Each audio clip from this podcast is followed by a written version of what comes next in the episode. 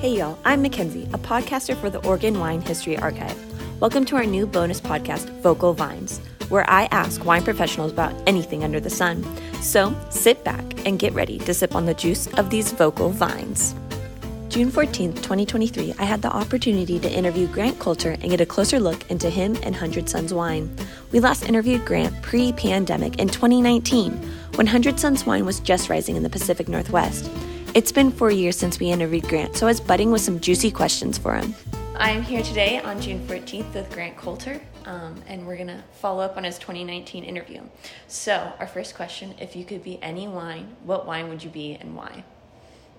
Any of my own wines or just any wine, like any type of wine? It can be your own wine. Oh boy, that's a big question. I gotta think on that one for a second. If I could do any wine, today, I guess my answer would be Gamay. I would be maybe Beaujolais. Gamay Beaujolais. I'm maybe kind of red fruited, bright. And fun at the moment. Nice. Not like a Barolo. I'm not feeling the serious, strict vibe today. So as of today, I'm going to be in Gamay. Nice. I like that. That was a really good answer. So in your last interview, you kind of talked about how you went to Fresno to kind of learn about winemaking and everything. And you talked about how you were really green when you came to Fresno. What was the craziest thing you learned when you were at Fresno in the winemaking aspect? It was all brand new to me, so every day was a huge learning experience. Actually, I think one of the craziest things I learned was right next to the winery on campus was the vinegar plant, and they were very close to each other. And I didn't really understand at that point that vinegar came from wine, and that all you had to do was a couple of bad things in winemaking to turn it into vinegar. And then once over in the vinegar plant, it was a good thing. So, to see, this process where you're trying to preserve the nature of the fruit, you're trying to keep it intact, and preserve the place and the vintage and all the things that we're trying to do as a winemaker. But then right across the street, you bring in one microbe and it completely changes, from wine over into vinegar. So that was pretty amazing to see that, there's a big fork in the road. Mm-hmm. Did any of the wine that you guys messed up on ever go to the vinegar plant? Oh yeah. That was the beauty of it, because it was a student run winery. I mean, we had professionals that knew what they were doing, both teachers and personnel. But you can imagine as a student-run winery that often things would go wrong. One year there was an accidental rosé where somebody accidentally pumped a bunch of red wine into a white wine tank and made rosé. So, it's not the last time I've seen that happen. But, those are the kind of, things that'll happen. Yeah. And then, and wine has had a big boom and everything, and everyone seems to kind of want to do it or market themselves and everything. So what would your, in your opinion, make you stand out as a wine brand or a winemaker or something like that, where customers want to buy you in return? That's consistency. First, it takes time and trust. So people have to first hear of your accomplishments, so I had a previous, both my career before, the job I had before working, at a very venerable winery, that is something that you can sort of hang your reputation on. And then moving forward, working here with Flâneur and then also making the Hundred Suns wines, people, word of mouth spreads that, that not just me, but, you're making good wine. There's something special about it. So you have to build people's trust, they have to taste your wine, and then they have to want to continue. Is there something, you know, so special about me that no, there's not. My wife is very special, and she is, you know, really more forward-facing in the winery for our project. And then here at Flâneur, you know, Kelly Campbell, Mindy Castile, you know, those particular people are at the front, and those are the face people, so they make people feel special. And then hopefully the wine is very good, and then from there people trust and continue to buy. It's sort of a long way of putting it, but it's really in the people. Mm-hmm. And the wine obviously has to be good, but you know, it's the people. Nice.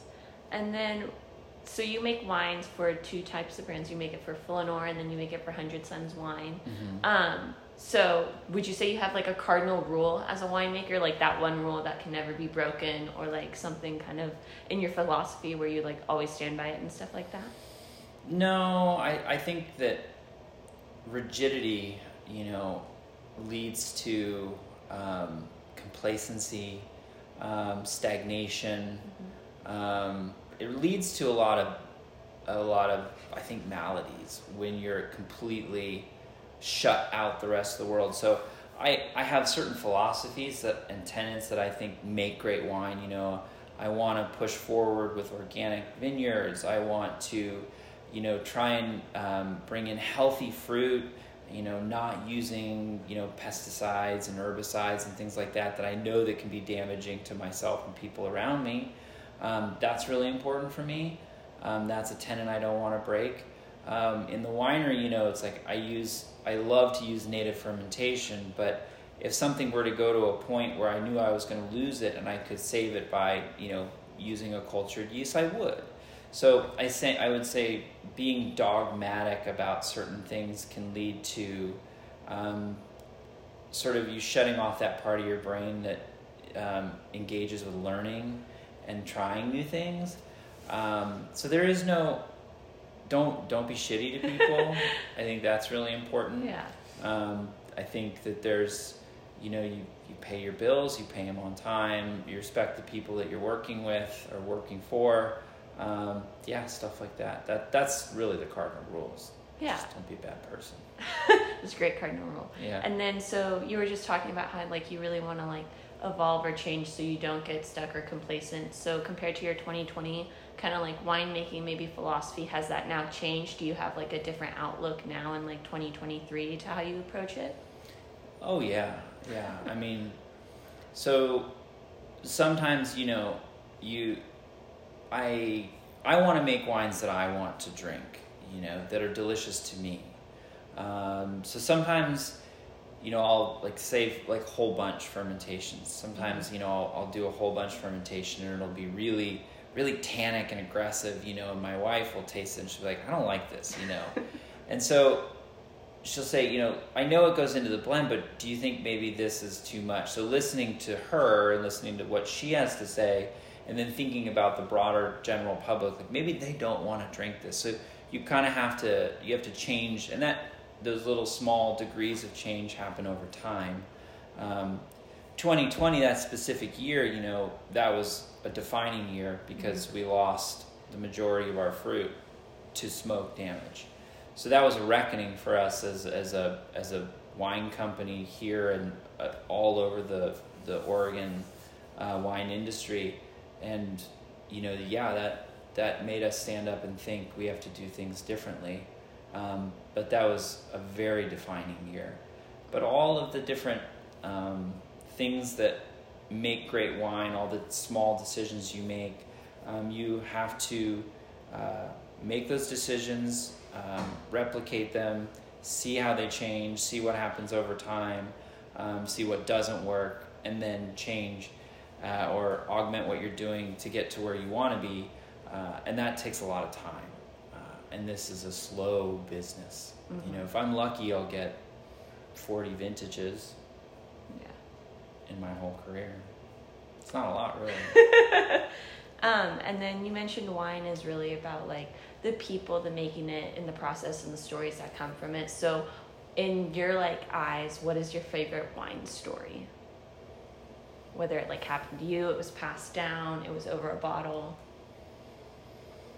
Well, wine stories, there's a million of them. You know, we trade them, you know, we trade them like baseball cards, especially during harvest, you know, all the bad things, you know, the tanks that people ran into, or the valves that fell off, or, you know, the silly things that people did, you know, during harvest. I've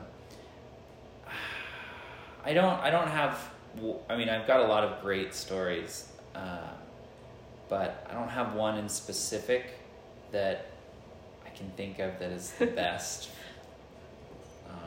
Do you have one that just like always comes to mind, or like stands out? Well, I remember this was just embarrassing. I remember it was one of my first days on the job in a vineyard I was working for, and my boss at the time put me on an ATV, you know, and I didn't know how to drive one. And there were these tanks on it, and we were supposed to drive around and spray these biodynamic preparations. Mm-hmm. And I was in this really tricky spot in the vineyard, and I got mixed up with the gas and the brake, all gas, no brakes. And I ended up slamming slamming the quad into the canopy of the vineyard, and I broke a cane. I didn't kill the vine, but I got this thing all gnarled up, you know. It was going to require, you know, getting this thing out.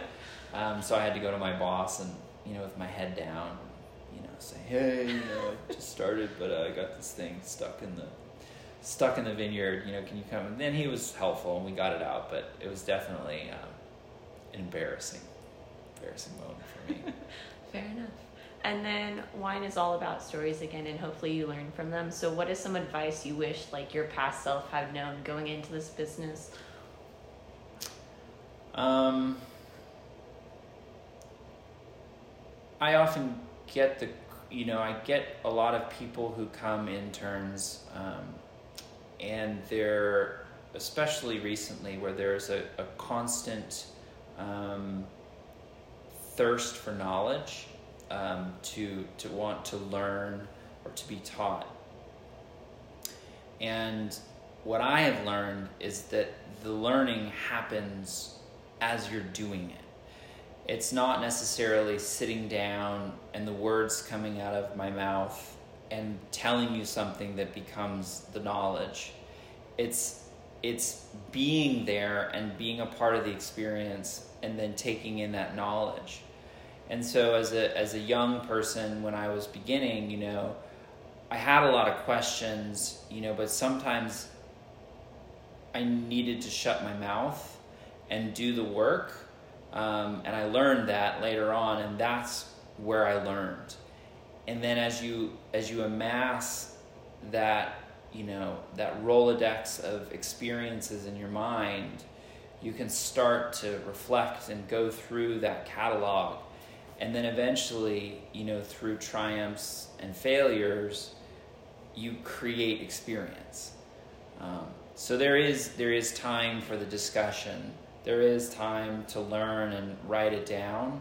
But really, this business is about observation and learning from that. And that's what I would tell myself. And don't stress out, you know, it's like all the things when you're younger and you worry so much and they have so much meaning at that moment, but then later on you look back and you're like, that really wasn't that important, you know. And that's probably what I would tell my more younger self. Nice.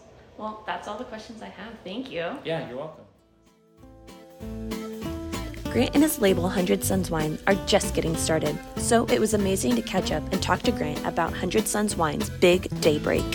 I'm Mackenzie Kulik, your local viney, and I promise to bring the vines as long as y'all bring your glasses. I'll see y'all next time for some more Vocal Vines.